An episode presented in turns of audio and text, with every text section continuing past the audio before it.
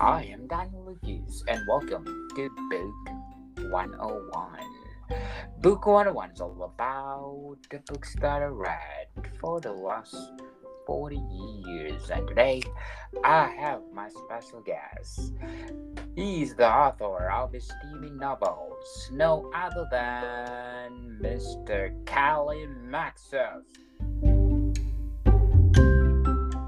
Hello, Daniel. Hello, Mr. Callie. Welcome back. Nice to be back. Yes, and before we go to another book because it's another week, let's do the recap of the books that we talk about for the previous month. Uh, yes. Um, well, on the first time I was on your show, we did a book called My Decision uh, a standalone book about a wife with a husband who um, was no longer interested in sex. And the woman had to make some decisions as to what to do about that.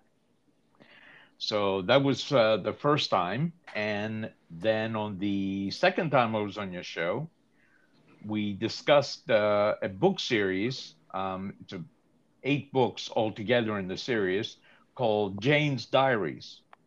Um, this story is about a wife who uh, passes away, and her husband finds her diaries after her death.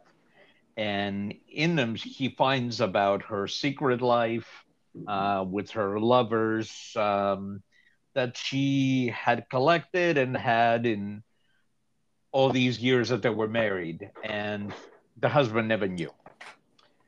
So uh, then, on the third time I was on your show, we discussed uh, a series uh, called My Husband's Boss. Um, there's uh, six books in this series. And this is a story about a couple told from the point of view of the wife uh, that had financial issues in 2009 during the recession. And they made a deal with the husband's boss that the wife was going to be his mistress so that the husband could get this promotion that would carry them through the tough times because she had lost her job and couldn't find another one. Um, then uh, the last time I was on your show, uh, we discussed a book called uh, another standalone book called Size Matters. Uh, this book, um, as the title says, has a lot to do with uh, physical aspects of people, um, size fixation of all kinds, uh, physical incompatibility between spouses and people, um, people's notions of size, like how tall people are, um, and whether they fit with each other. Uh, and it also has the topic of infidelity and some people's need for revenge because they just can't let it go. So those were the topics discussed in in um, in book number four. Uh, and today we're going to be discussing a series called uh, Forbidden Lust. Sounds yes. interesting. There's five books in this series. So this is the um, uh, a little bit of a recap in in some of the things that we discussed on on previous shows.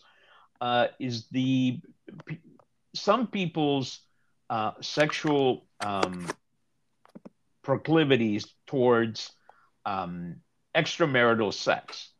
And that is a big theme in some of my books. You, you've got married people who have sex with other people.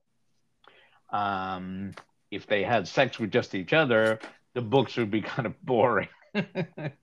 so uh, and and there's all different types because there's all different types of lifestyles uh, related to married people having sex with other people.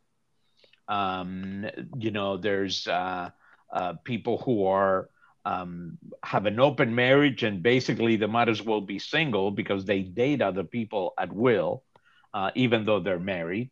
Uh, they have boyfriends, girlfriends, and all that, and yet they're still married and have kids and have a house together. Then you've got people who are what what we call traditional swingers, people who swap with other couples, or they go to swinger clubs or swinger parties or to um, swinger resorts where they um, swap with other couples or you know basically once they get there they just roam around doing whatever. Um, and then there's another group of um, people who do what's called wife sharing. Um, and uh, that usually involves uh, the wife having sex with men, but usually the husband in these um, arrangements does not. She's the only one who does, uh, and the husband lets her. And that's very prevalent these days. Uh, I, I was even surprised that the, the, um, the number percentage wise is now over 10% of marriages that do this. Uh, I I was involved in the lifestyle amongst other lifestyles that I described earlier when I was younger. Um, and even when I was involved with some people who were in this lifestyle, the the what's called hot wife. That's by the way, that's what the the women in these lifestyles are called. Um, I didn't think that there were that many, but apparently this has become more prevalent. So anyway, so we're discussing that, and in my books I discuss the the different lifestyles, um, and each book is, you know, that that is pertaining to extramarital sex has a diff, has different aspects of it, so that you get a general idea. In this book, um, you have a couple that are what is called in the in the lifestyles world a vixen and stag couple. The woman is the vixen, um, and the husband is the stag. And the reason why they're they're not like in, in the hot wife lifestyle uh, is because the husband is involved is not just a spectator like they do in the hot wife lifestyle. So when our story begins, uh, the main characters are, and and again, it's told from the point of view of the female lead, uh, Valerie, uh, and her husband is Adrian, and they're both from Spain. Uh, they're immigrants to the United States, uh, but that's just background uh, for some stuff that happened uh, in the past to them. Um, but right now, they're and most of the story takes place just in the United States. So they are in their uh, early 30s. They have two kids. They're both professionals. One is a, he's an architect and she's a, an accountant. And after a few years and kids and all that, life gets in the way, and um, their sex life starts to suffer. Uh, and the husband believes that his wife is not satisfied by him, um, and he offers her to have a lover if she wants. He says, I love you. I think you deserve it. Uh, you only get to live once. Um, why spend a, a life unhappy and, and unsatisfied. And the Valerie is shocked by all this because that's something she did not expect that her husband would do that and offer. And she goes through the usual stuff that the women who are given that offer by their husband. It's it's almost like you talk to some of these people and it's common. The wife, the first thing that goes through her mind is he's got a girlfriend and he wants me to find a boyfriend to, to cover up for what he's doing. Uh, you want to you want and it, it, the conversation is usually the same you you know you want to cheat on me you want to get and you want me to you know or you're you're thinking about divorcing me and you're setting me up stuff like that you know because the the offer that the husband makes is not normal in most society and most marriages anyway fast forward to these two people. He makes the offer and after soul searching and all that um, she is not comfortable with the concept of the hot wife lifestyle where she is going out and doing the man and her husband is basically just her pretty much her servant. Um, and uh, she just sits him down and says look um, i see your point about us having issues and maybe you're right. I'm i'm not sexually satisfied you know we're we're you know the,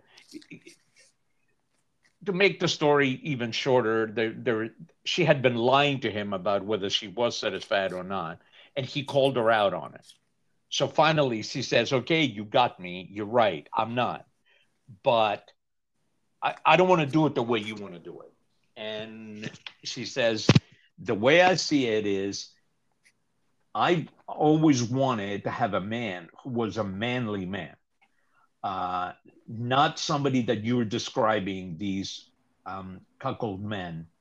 That's how the men are called in a hot wife relationship. I don't want a man like that. So here's the deal. If we do this and I go with a man, you're going to go with a woman. And the husband is like what? I, you know this was supposed to be about you and all that because he's he's talked himself into thinking that that's what they should do. And she's basically telling him look i i know you're not you haven't given up on sex so um I, the only way i'm going to feel comfortable in this is if we're both doing it so there's no you know debate afterwards as to who did what we're both going to be involved and also, like she told him, I want a man who's a man, not a wimp. You know, not a beta male. I she says I want an al- I want to be married to an alpha that beds women, not sits around while I'm getting bedded by men. So that's their decision, and they. She talks to a a neighbor. They have these two neighbors about the same age also with young kids. And what these four people do is they take turns watching each other's kids on on on a weekend or whenever somebody needs a, a babysitter at nights. Um, and one Friday is one couple's to go out and the other couple watches the kids and vice versa. And uh, they're pretty close with these people. They they they know them. They go to each other's house and all that and she has a talk the wife has a talk with the with the wife of the other couple and they basically agreed that they would like to do the swap thing um, and they end up you know that that's where the story leads um, at the end of chapter one now i am going to go into chapter two there there's like five right now but I need to go to chapter two because it, it's kind of important something that happens in two that that kind of sets the story going. Um, in chapter one, there's a segment where she goes past the church. This is years later after they started out all this extramarital stuff. She goes past the church and she decides that she's going to go in and uh, she's Catholic, by the way, from Spain. And so she goes to church and she goes to confess to the to the priest. You know, she goes in the confessional box and the priest listens to her. And she tells him the story of what's been going on. In book two, in the middle, there, you know, after she tells him what happened with that other couple and all this, um, the priest says to her, Valerie, could you do me a favor? Could you could you please go to my office and get me a box of napkins? and she goes and brings them to him. And basically, um, there's no easy way to put this, but while she was telling him all the steamy hot stories, the poor guy kind of shocked that a priest would do that. Um, but he's fairly young. He's also like in his early to mid 30s and all that. And he pretty much tells her that um, he may be a priest, but he's not dead. you know, he he has needs and um, and he propositions her. In the end, it ends up you. It's almost like who propositioned who in this, but um, the two of them end up having sex in the priest's office, and uh, so the priest becomes a character in the stories as the stories continue, because there'll be discussions as to what happened in the past when she's talking to the priest. But it gives you an idea of where this couple went from when they started to where they are years later. And she's at the priest's and she calls her husband and tells him that she's thinking of hooking up with them. And he says, Oh, yeah, go ahead. Don't worry about it this is a couple so you know i'm going to leave the story there because i don't want to go too too deep but i i spoiler yeah i don't want to spoil it but first of all i haven't written the last chapters yet i'm i'm up to chapter number five but i wanted to bring that up the part with the priest because i wanted to show how how libertine these people are that they are and and I think we might have discussed it in a couple of the shows about people with different sexuality levels in their life. You know, there's the people who hardly have any, and then there's the people on the other end who that's all they think about all day long. Um, and um, then you have you know people in the middle or or a little off to one side or more off to the other. Um, Valerie and her husband were sort of in the middle until they decided that life is too short to go without and to be dissatisfied. So they moved towards the let's have more than the less.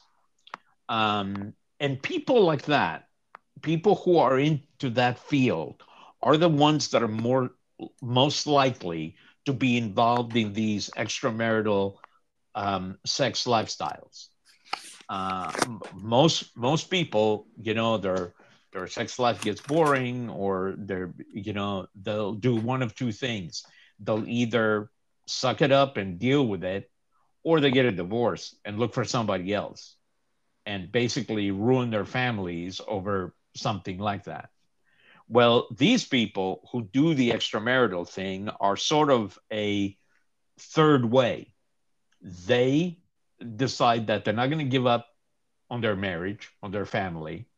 I mean, it's not like they don't love each other, you know, that they hate each other. It's just that they got some problems and they realize that uh, a little bit of spice in their life would be good. And that's pretty much what Valerie and Adrian become. Uh, and they try out all different things. Uh, and eventually she convinces them that that you know that yeah that they should do this these friends of theirs. Um uh, so they're not you know your typical um hot wife couple that is prevalent in many stories you know erotic stories nowadays. Uh, erotica is replete with stories like that. I have written some okay? Um, and the thing is the the the lifestyles that these people live are not for everybody. So for anybody who's reading these books may but you know who's hearing about these books and say my god what are these people writing? Well this isn't for everybody you know uh, and a lot of people that may read these books don't exactly go out and do it. Uh, they are people who just read it, they become amused by it, they go, "Oh, that's nice," but you know, they're they're like, "I'm too conventional to cross the line and do it."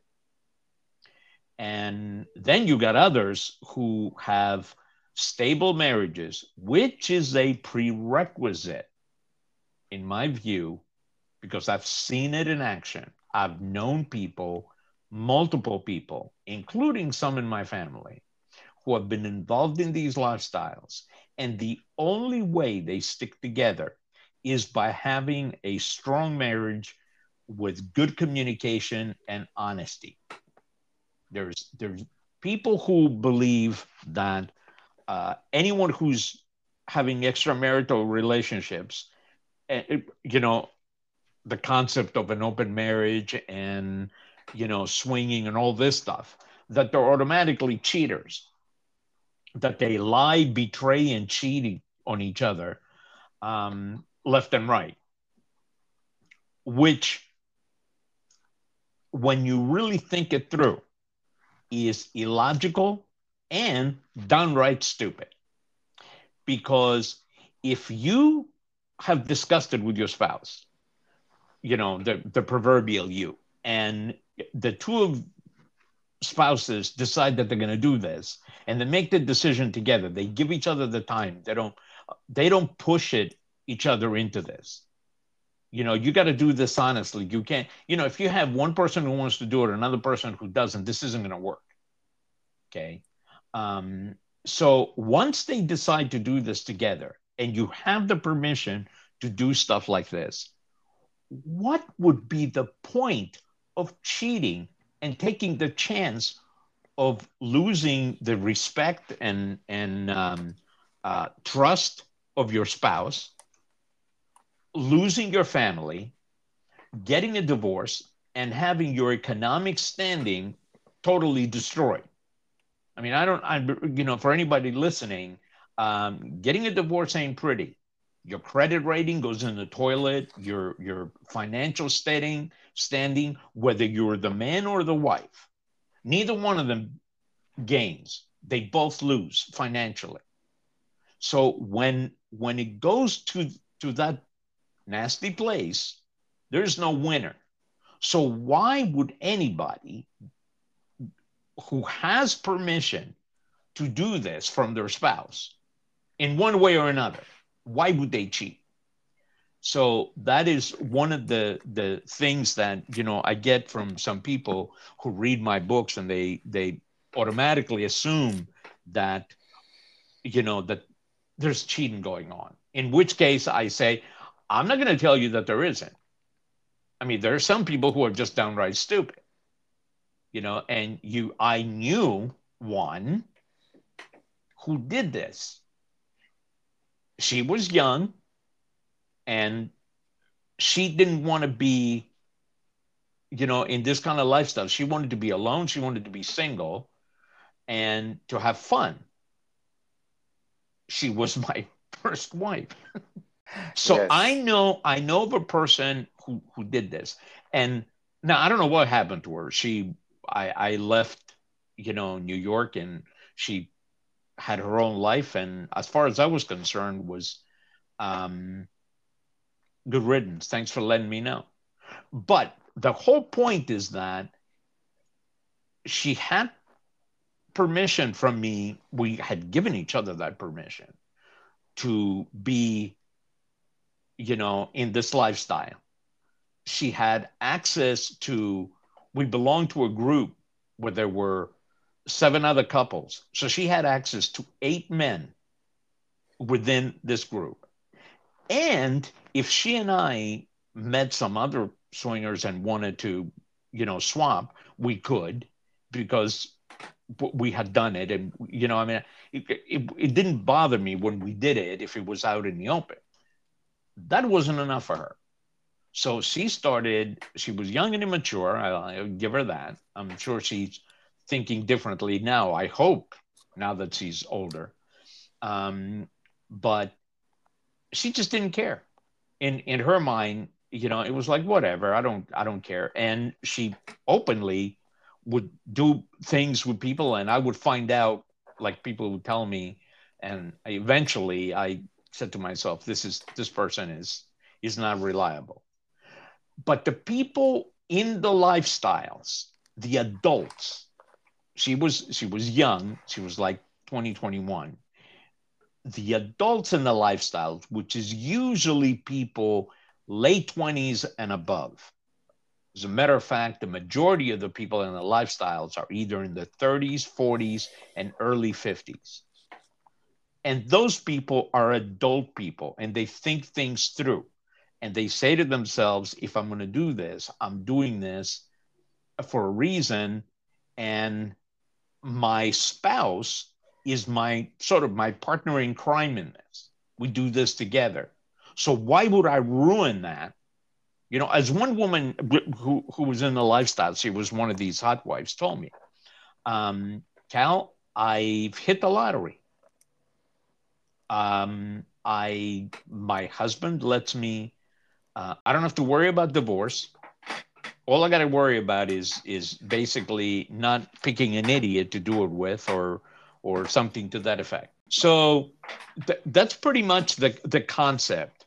Uh, and in this story, uh, this couple, you, you see just like sort of like the couple that I had in in the uh, story, um, my husband's boss.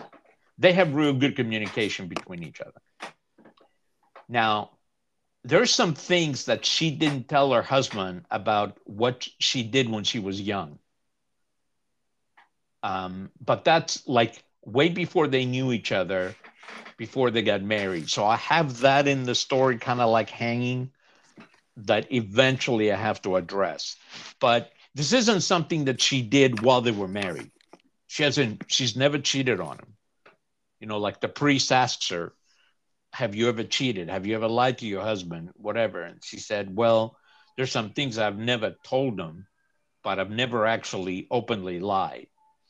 You know, um, so that's that's basically the the the the type of people that are involved in these lifestyles and the kind of people that that these characters are in forbidden lust um, and unlike um, the you know people in um, um you know in, in the hot wife lifestyles where they're sort of like closed. Um, the wife and the husband they she has a lover or more than one or they go out of town she picks somebody and does them depending how they figure out how they work it. But they don't do other people. Um, in this story um, valerie and, and uh, adrian eventually meet other swingers and you you know they kind of they're kind of like on both sides of the fence um, so they meet other people, and through these two people, you see the lifestyle of a couple that both of them are doing things with other people. That that's the the difference between them and and um, some other characters I have in some of my other books that we're going to discuss eventually. And those people are out and out hot wife cuckold couples um, oh, where yeah only the wife does so oh. that's that's pretty much the story of this book yeah mr kali before we go on i want to shout out to the people listening in the people uh in algeria i'm number 16 on apple podcast thank you so much for supporting this podcast in Algiers, I get 35% audience share. Constantine at 22%. Ain Temouchent, 17%. Tizi Ouzou at 9%. Uh, El Bogi at 4%. Bouira at 4%. And Naba at 4%. And Sétif at 4%. Thank you so much for supporting this podcast because this podcast is created to empower writers all over the world, like Mr. Kalimaxos. So, Mr. Kali, what is the best highlight of uh, the book? Um, the the part that I find, um, and I I got to tell you, I I the character of uh, Father Michael her confessor while I included him in the beginning as a, you know, as the confessor um, character, he he's sort of like a vehicle that allows her to tell a story, um, you know, and it's as if she's confessing to him, telling him what happened, and we get to we get to be like the fly on the wall, listening to to what happened to her life or what she did. I somewhere along the line, I thought that it would be kind of funny in a way. I hope I, I'm not offending people who are Christian. I mean, I'm Christian myself. I'm not Catholic, but I'm Christian myself. And uh, I hope they're not offended that I have a priest who um, violates his his vows of chastity uh, and uh, um, celibacy. Excuse me, not chastity and um, has sex with with women in his parish. But that's pretty much what he does, and he has a, a weird way of of looking at this. He, you know, I and I like I said, I don't want to spoil it, but I found his character um, amusing, and that's why I included him. So to me, I mean, the the rest of the story is basically, you know, a couple that decide to, you know, find lovers and do this and that, and you know, you get to hear their story, and they talk about what they want, what their beliefs are, what their, you know, what they should do, what they, uh, how they got there, their past, and all that. That that's kind of standard fare. I mean, I've tried to make them multidimensional um, so that people see them and they become, you know, sort of attached to them. I mean, I had one of my readers contact me and, and told me that. Uh, he says, I have a crush on Valerie, the, the main character, because he loves how she, she's like always thinking about her husband uh, in a good light and worries about him uh, and when he came to her with with what he wanted to do, she said, "Oh no, no, we're not going to do it that way. We're going to do it the other way because it's going to you're going to maintain your dignity." You know, um, so that's pretty much the the aspect of the story, the the people and how it's a little fun. It's not. I don't. I don't have anything. There's no bad, evil stuff going on. Uh, that's not part of my stories. I don't do revenge. I don't. I don't really like it. So mm, that's yes. pretty much. So Forbidden Lust, what behind the title? Um, basically, it's the. I'm sorry, I used the word basically too much. I apologize. It's the. it's no worries. Yeah, we all we all have a crutch. Uh, that's mine. Um, it it has to do with um, things that people do that society tells us that we shouldn't do that you know the forbidden and the lust i mean we all have lust at one time or another um, you know the we, we should be honest that it's not love at first sight it's lust at first sight because all we do is we look at a person uh, and either we find them appealing or we don't. So the first aspect of any relationship is the lust. And anyone who says otherwise, I mean, they're kidding themselves. Because in order to have love, you got to know the person. If you don't know them, you can't have love. I, I, you know, my wife and I have discussed this, and we agree that when we first met, and for the first, you know, few weeks, it was pretty much the lust part. Okay. And then we progressed as we got to know each other to the love part. So the word lust it, in the title is something very universal, something that everybody that has a relationship does. And the forbidden part is, you know, what these people are doing. I mean,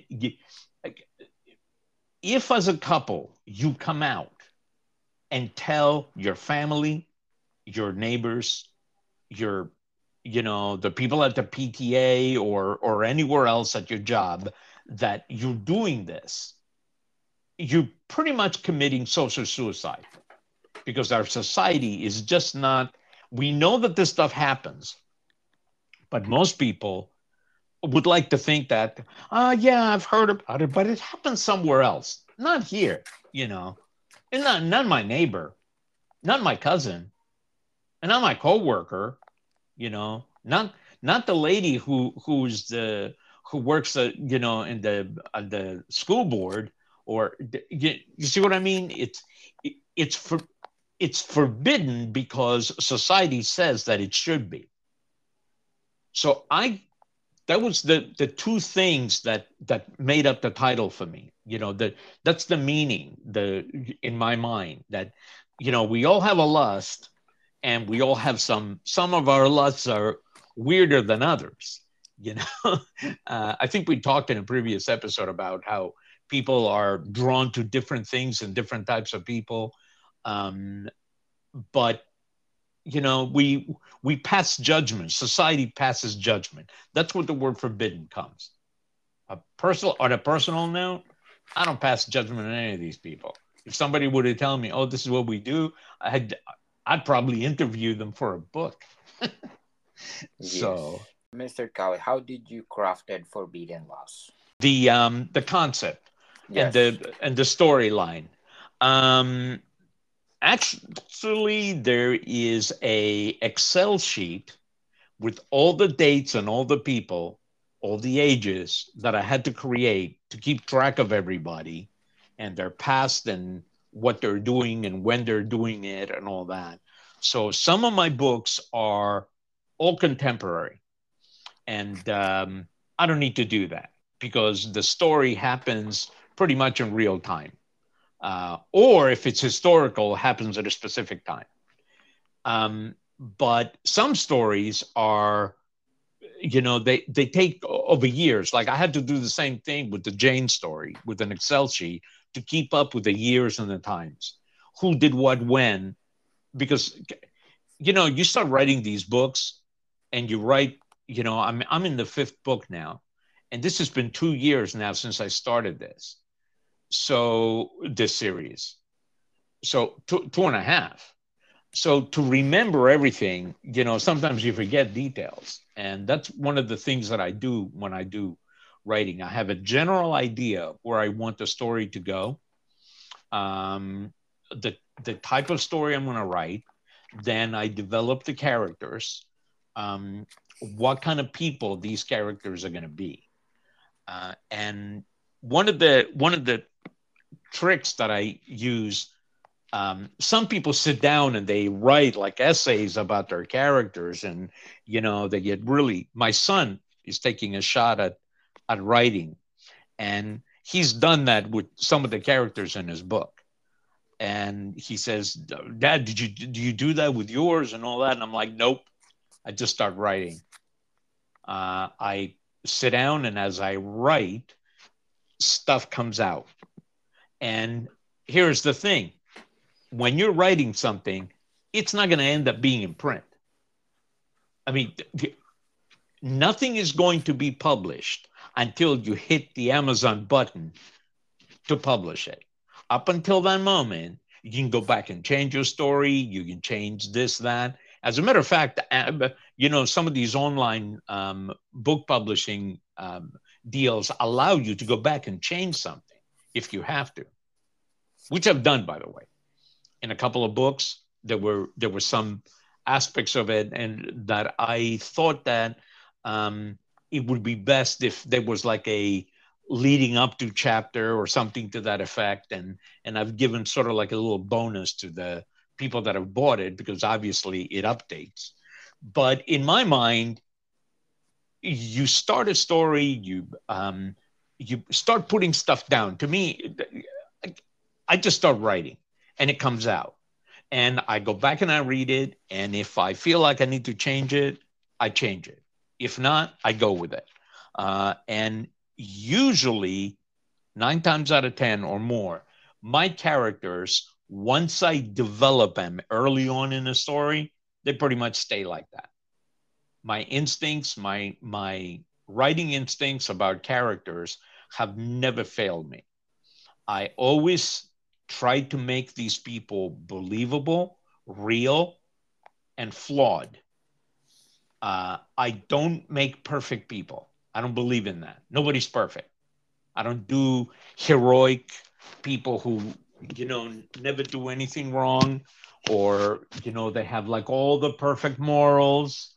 You know, they're, you know, I don't, I don't write, you know, guys or women like that.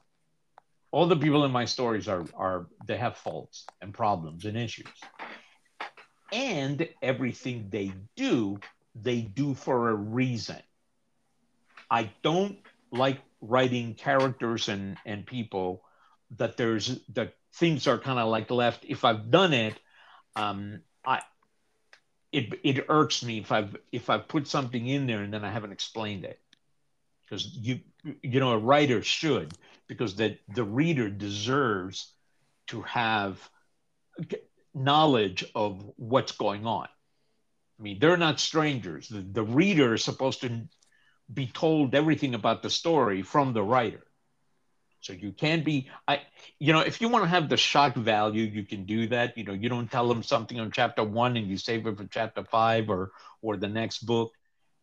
But eventually, you have to tell them. You know, you can't have secrets from your reader. they gotta know. So and they and and they're going to be the ultimate judge whether the story was believable or not. Yes. So those are the things I follow. Yes, definitely. So, Mr. Kelly, can you please invite our listeners to buy all your books? Um, my books are not standard fare. They're not uh, cut and paste type of stories that you see online or on bookshelves. Um, that are nothing but a trope. Uh, I'm sure people know what a trope is. It's sort of like a writing meme, um, where it's a general idea, and you basically take that idea and you just write a, you know, just another story. It's it's it, they're like already developed, and all you do is you change the names, the locations, the you know where they work and and what country they live and a few little details. I don't do that. I do stories about people. Yes my books all have erotica in them. Why? Because sex is an integral part of life and we can't ignore it there's people who write books and they ignore that i don't uh, for me I, I'm telling anybody who reads my books, you're going to find sex in it. But you, it, it's stories about human beings who do have sex while they're living their life, and that's what you find in my in my books uh, and in my stories. Uh, and they're entertaining. Uh, I try to throw in a little bit of humor, um, but they're mostly contemporary. Um, they're they're they, there's some flashbacks in some of the stories, um, but pretty much it's we're talking about recent times. Um, nothing going back. I don't, you know, I haven't really jumped and done any, you know, historical fiction yet. Um, so you're basically getting contemporary stories about married people who have sex with other people um, with each other, the spouses and others, and and they're they're stories that are that are they're going to grab you and say, why did they do this and how are they doing this? What are they thinking? I mean, I get into these people's minds. Um, so that's what you're going to get when you read my stuff. Uh, if you want just a purely sexual story um, you can skip to those parts in my book. A good third of each of my books is is that, but not all of it. Forbidden Lust. Thank you so much for this uh, book, Mr. Kelly, and thank you for your time. Thank you for having me, Daniel. It was a pleasure. Come, people. See you soon.